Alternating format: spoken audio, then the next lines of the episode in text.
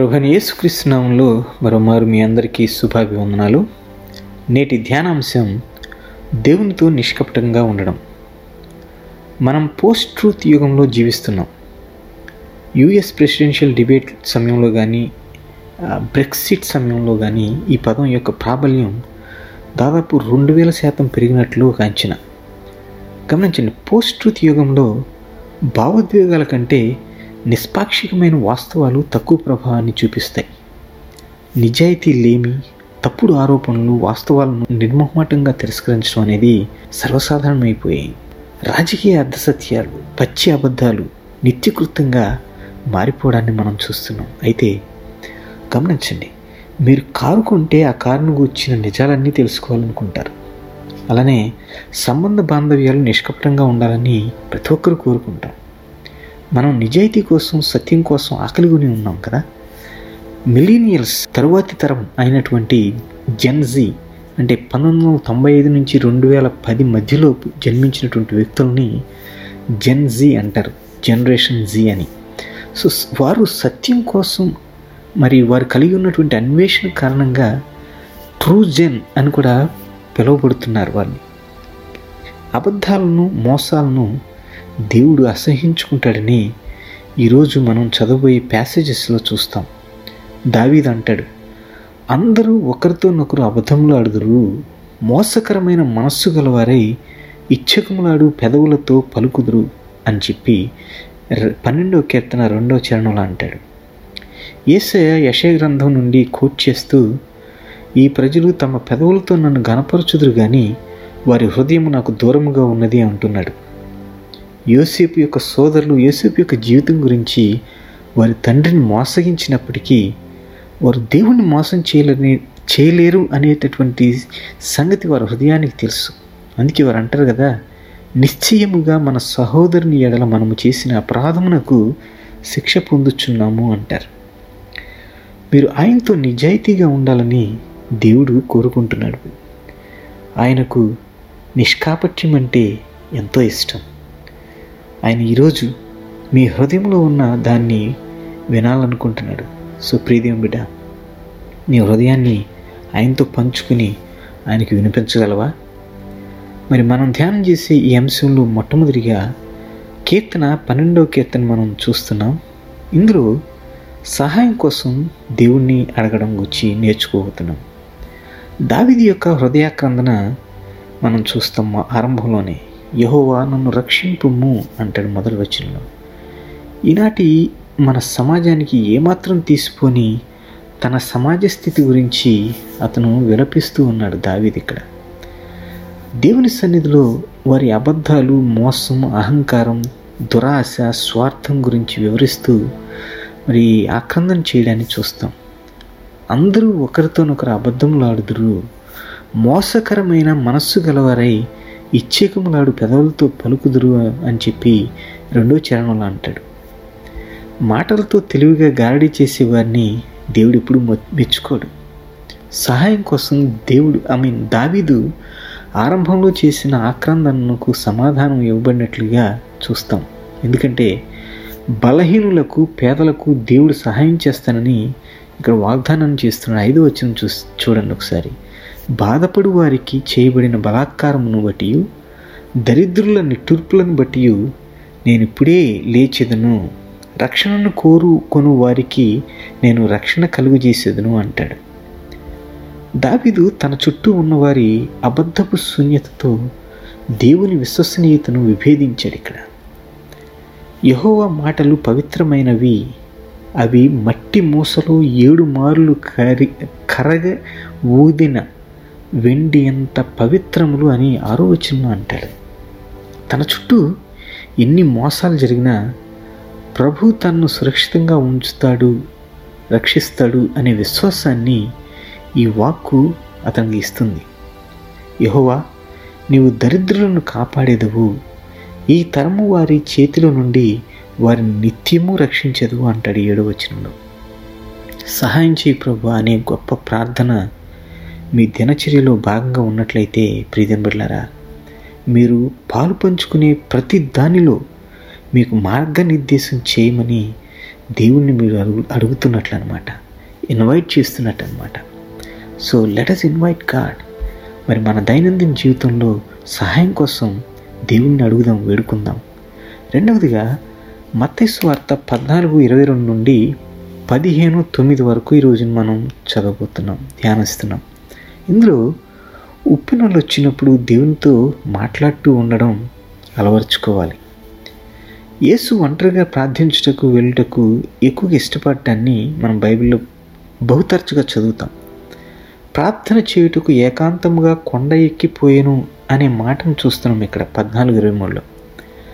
మీరు దేవునితో ఏకాంతంగా ఉన్నప్పుడు ఆయనతో చిత్తశుద్ధితో మీ హృదయాంతరంగంలో నుండి మాట్లాడగలరు. దేవునితో తనకున్న ఈ సాన్నిహిత్యమే ఏసయ్య నీటిపై నడవడానికి సాధ్యపరిచింది. పేతురును అలాగే చేయమని ప్రోత్సాహపరుస్తున్నాడు ఏసై ఇక్కడ. కానీ పేతురు అక్కడ వచ్చినటువంటి గాలిని ఆ చుట్టుపక్కల ఉన్నటువంటి పరిస్థితులను చూసినప్పుడు భయాందోళనకు గురైనట్లు చూస్తాం. ఆ అనుభూతి నాకు సరిగ్గా మరి తెలుసు. ఎందుకంటే అనుభవంలో నుంచి కొన్ని కొన్ని అనుభూతులు మనం తెలుసుకోగలుగుతాం కదా. కొన్నిసార్లు ప్రతికూల పరిస్థితులు తలెత్తినప్పుడు యేసు నుండి నా దృష్టిని మళ్ళిస్తూ ఉంటాను నేను. మరో మాటలు చెప్పాలంటే నేను యేసుపై నుండి నా దృష్టిని ఎప్పుడైతే నా చుట్టూ ఉన్న పరిస్థితులపై పెడతానో అప్పుడు నేను మునిగిపోవడం ప్రారంభిస్తాను. ఇటువంటి పరిస్థితుల మధ్యలో పేతురు భయాందోళనతో ప్రార్థన చేస్తాడు. ప్రభువా నన్ను రక్షించు అని ముప్పై వచనంలో చూస్తాం. ఇది భయాందోళనతో కూడిన ప్రార్థన అయినప్పటికీ ఇది హృదయం నుండి వచ్చే ఆక్రందన కూడా.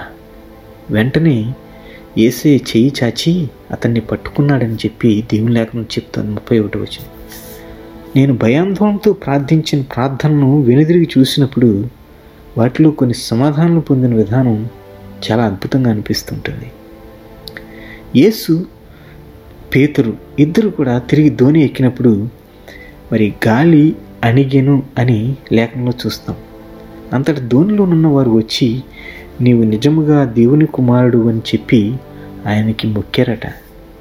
That should be the response when you know that you were with God son ఇది చాలా అసాధారణమైందన్నమాట దేవుని బిళ్ళారా దేవుణ్ణి మాత్రమే ఆరాధించాలనే ఆజ్ఞను తెలిసిన ఈ యూదులు మరో మాటలో చెప్పాలని శిష్యులందరూ యూదులే కదా యేసును ఆరాధించడం యేసు దేవుని కుమారుడని వారు గుర్తిరగడం ఇక్కడ గమనార్హం. వాస్తవానికి యేసు నీటిపై నడుస్తున్నప్పుడు శిష్యులకు చెప్పిన మా మొదటి మాటలు ధైర్యము తెచ్చుకొనిడి నేనే భయపడకు అని అంటాడు. ఇరవై ఏడు వచ్చిన చూస్తాం. నేను ఉన్నవాడను అనేది పాత నిబంధనలో దేవుని యొక్క పేరుగా మనం నిర్గమకాండం మూడు పద్నాలుగులో చూస్తాం. ఇక్కడ ఏసే శిష్యులకు మనకి తానే ఆ ఉన్నవాడను అని తెలియజేయడాన్ని మనం గమనించాలి. సో కాబట్టి భయపడాల్సిన అవసరం లేనే లేదు. ఈరోజు నువ్వు ఎలాంటి పరిస్థితుల్లో ఉన్నా ప్రీతం బిడ్డలారా గమనించండి. అది యేసు నియంత్రణలోనే ఉందనే గొప్ప భరోసా ప్రభు నీకు ఇస్తున్నాడు. అసలు యేసు ఏం చేస్తున్నాడు? ఆయన కొన్ని కొన్ని సంఘటనలు నీ జీవితంలో నీకు ఎందుకు అనుమతిస్తున్నాడో అర్థం చేసుకునే సౌలభ్యం నీకు ఎల్లవేళలో ఉండకపోవచ్చు. కానీ ఆయన నిరం ఆయన నియంత్రణలోనే ఆయన కంట్రోల్లోనే సమస్తం ఉన్నాయని తెలుసుకునే సౌలభ్యం మాత్రం నీకుంది కదా? వారు అనారోగ్యంతో ఉన్న వారందరినీ యేసు దగ్గరికి తీసుకొచ్చి స్వస్థత కోసం ఆక్రందం చేశారట. వారు నీ వస్త్రపు చెంగు మాత్రం ముట్టనిమ్మని ఆయన్ని వేడుకున్నట్లుగా ఇక్కడ చూస్తాం. అంతేకాదు ముట్టిన వారందరూ కూడా స్వస్థత నొందిరి అని పద్నాలుగు ముప్పై ఆరులో చూస్తాం.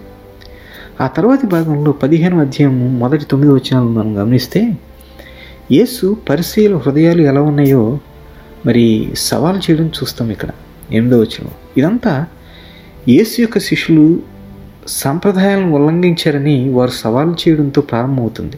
కానీ యేసు వారిని తిప్పికొట్టడం చూస్తాం ఇక్కడ. మన కుటుంబాలను ముఖ్యంగా మన తల్లిదండ్రులను చూసుకోవడానికి మనం అధిక ప్రాధాన్యత ఇవ్వాలని లేఖనాలు స్పష్టం చేస్తున్నాయి కదా? అయితే పరిశీలు ఏం చేస్తున్నారంటే ఒకడు తన తండ్రినేను తల్లినేను చూచి నా వల్ల నీకేది ప్రయోజనమగునో అది దేవార్పితమని బోటకు మా కారణాలతో ముందుకొచ్చి తన తండ్రి నేను తల్లి నేను ఘనపరచనక్కర్లేదని చెప్పడానికి ఇక్కడ చూస్తాం. ఐదో వచ్చిన తర్వాత చదవండి మీరు. అందుకే యేసు వారిని వేషధారులు అంటున్నాడు. వారి యొక్క వేషధారణతో ఈ ప్రజలు తమ పెదవులతో నన్ను గనపరచుదురు కానీ వారి హృదయం నాకు దూరంగా ఉన్నది అని అంటున్నాడు. ఎనిమిదో వచనంలో సో దేవుడు మీ పెదవులతో వచ్చించడం కంటే హృదయంతో స్పందించడానికి అధిక ప్రాధాన్యత ఇస్తున్నాడు దేవుని బిళ్ళారా so keep speaking to God in your storms. మూడవదిగా చివరిదిగా ఈరోజు నలభై ఒకటో అధ్యాయము నలభై ఒకటో వచ్చిన నుండి నలభై రెండో అధ్యాయం మనం ధ్యానం చేస్తున్నాం. ఆదికాండం ఇందులో మీ హృదయ లోతుల్లో నుంచి దేవునితో మాట్లాడడం అలవర్చుకోవడం. యోసేపు ఆరంభం కొంచెం ఇబ్బందిగా ఉన్నా ముగింపు ఎంతో గొప్పగా ఉండడం చూస్తాం. అతను మరి గుంటలో పడ్డాడు చెరసాల్లో బంధించబడ్డాడు. తర్వాత ఇది తన ఆరంభం. కానీ ముగింపు ఎక్కడుందో తెలుసా? ప్యాలెస్తో ముగిస్తాడు. బైబిల్లోని చాలామంది వ్యక్తుల వలె అంటే ఏసై కానీ బాప్తిస్మిచ్ యోహాన్ కానీ ఎహెస్కేల్ కానీ లేకపోతే దేవాలయంలో సేవ చేస్తున్నటువంటి యాజకులు లేవీలు వీళ్ళందరూ మరి ఏ స ఏ ఏజ్లో మరి పని ఆరంభించారో యోసేపు తన పనిని కూడా ముప్పై సంవత్సరాల వయసులో ప్రారంభించడాన్ని చూస్తాం. నలభై ఒకటి నలభై ఆరు తర్వాత చదువుకోండి. అప్పటి వరకు యోసేపు శిక్షణలో ఉన్నాడు. ఇప్పుడు అతగాడు ఐగుప్తు దేశం అంతటికి అధిపతిగా ఎంచబడ్డాడు. గమనించిన నలభై ఒకటి వచ్చిన యోసేపు కష్టాల మధ్య మరి దేవుడు అతని హృదయాన్ని చూశాడు. పదిహేడు ముప్పై సంవత్సరాల మధ్య అంటే దాదాపు పదమూడు సంవత్సరాలు అసలు ఏం జరుగుతుందో దేవుడు ఏం చేస్తున్నాడు అని యోసేపు అయోమయ స్థితిలో పడి ఉంటాడు కదా. అయిన వాళ్ళే తిరస్కరించడం. కష్టాలు చిన్న వయసులోనే కష్టాలు ఎదుర్కోవడం అన్యాయం తర్వాత అన్యాయంగా జైలుకు పంపించబడడం నిరాశ నిస్పృహలు మరి ఇవన్నీ ఎన్నో చిన్న వయసు నుంచి ఎదుర్కొన్నాడు ఆ పదమూడు సంవత్సరాల వయసులో. కానీ వీటన్నిటి ద్వారా దేవుడు అతన్ని ఐగుప్తు దేశం అంతటికీ అధిపతిగా నియమించడానికి సిద్ధం చేస్తున్నాడు అని మనం తర్వాత అర్థం చేసుకుంటాం. అతని హృదయం సరైంది కాబట్టి అతను నమ్మదగిన వాడని దేవునికి తెలుసు.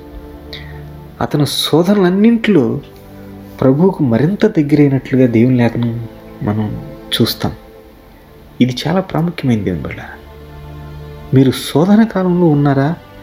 లేదా ఆశీర్వాద కాలంలో ఉన్నారా అనేది కాదు కానీ మీరు ప్రభువునకు సమీపంగా ఉంటూ హృదయపూర్వకంగా ఆయనతో సంభాషిస్తున్నారా లేదా అనేది ప్రాముఖ్యమైంది దేవుడు నా సమస్త బాధను నా తండ్రి ఇంటి వారిని అందరినీ నేను మర్చిపోనట్లు చేసినని చెప్పి తన జ్యేష్ఠ కుమారునికి మనషే అని పేరు పెట్టాడు యోసేపు.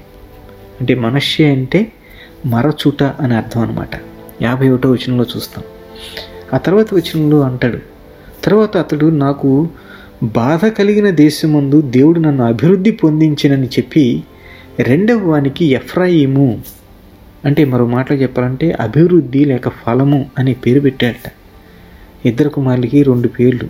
అంటే బాధల సమయాలు అలానే విజయం సాధించిన సమయాలు. బాధల సమయాల్లో మనషే అని విజయం సాధించిన సమయాల్లో మరి ఆ, ఎ- అని పేర్లు పెట్టాడు. అయితే ఈ రెండు సమయాల్లో దేవుని నియంత్రణలోనే ఉన్నాయని యోసేపు అంగీకరించడం మనం చూస్తాం. బాధల సమయాల్లో మీ హృదయాన్ని విషపూరితం చేసుకుని కృంగనివ్వకండి దేవుని బిడ్డారా. అలానే సక్సెస్ఫుల్ సమయంలో ఉబ్బి తబ్బి అవ్వాల్సినటువంటి అవసరం కూడా లేదు. మీ జీవితంపై మీ పరిస్థితులపై దేవుడు సార్వభౌమాధికారి అని గుర్తించడం అనేది ఉంది చూశారు. అది చాలా ముఖ్యమైనది యోసేపు వలేగాక అతని సోదరులు మోసంతోనూ అపరాధంతోనూ జీవించాల్సి వచ్చింది. ఎన్నో సంవత్సరాలు కదా? నిశ్చయముగా ఇక నలభై ఐ మీన్ నలభై రెండు అధ్యాయం ఇరవై ఒకటో వచనంలో ఆ తర్వాత మరి కొన్ని వచనాల్లో కొన్ని మాటలు ఉంటాయి. చూడండి. నిశ్చయముగా మన సహోదరుని ఎడల మనం చేసిన అపరాధములకు శిక్ష పొందుచున్నాము. ఇప్పుడు మనం వేదన పొందుచున్నాము అని ఇరవై ఒకటో వచనం ఉంటుంది. ఆ తర్వాత ఇరవై ఎనిమిదో వచనంలో వారు గుండె చెదిరిపోయిన వారై ఉన్నారని చూస్తాం. ఆ తర్వాత ముప్పై ఒకటో వచనంలో ఒక మాట ఉంటుంది. కానీ వారి పెదవులతో వారు మేము యథా యథార్థవంతులము అని అంటున్నారు ఇక్కడ. సో వీటన్నింటి ద్వారా యోసేపుకు వచ్చిన కళల నెరవేర్పు స్పష్టంగా కనిపిస్తుంది కదా. అతను ఎన్ని కష్టాలు అనుభవించినప్పటికీ దేవుణ్ణి విశ్వసిస్తూ ఆయనకు నమ్మకంగా ఉన్నాడు. So it started out badly but it finished well దేవుడిచ్చిన కళను ప్రియదేవులారా ఎప్పటికీ వదులుకోవద్దు. మీరు యోసేపులాగా మరి పిట్లోనో లేకపోతే జైల్లోనో చెరలోనో ప్రారంభించినప్పటికీ మీ ముగింపు యూసెఫ్ వలనే పేల స్థాయిలో ముగుస్తుంది. మీరు ఎక్కడ ప్రారంభించినా గొప్ప ముగింపును పొందవచ్చు. ఈరోజు మీరు ఒక అధపాతాళంలో ఉన్నట్లు అనిపించినప్పటికీ దేవుడు మిమ్మల్ని ఇంకా లేపగలడు మీలో మీతో మీ ద్వారా గొప్ప పనులు చేయగలని విశ్వసించండి. తండ్రి యథార్థతతో కూడిన జీవితాన్ని గడపడానికి నాకు సహాయం చేయండి ఆయన నా పెదవులతో ఒకటి చెప్తూ హృదయంతో మరొకటి చేసేవాడిగా కాక రెండును ఒకేలా సమన్వయంగా ఉంచడానికి సహాయం చేయండి. నా హృదయాంతరంగంలో నుండి నీతో యథార్థతతో మాట్లాడడానికి నాకు సహాయం చేయి ప్రభా. మీ నా హృదయా ఆక్రందనను విన్నందుకు ధన్యవాదాలు తెలి చెల్లిస్తూ ఈ మనవులన్నీ ఏసునాంలో ప్రార్థిస్తున్నాను తండ్రి. ఆమె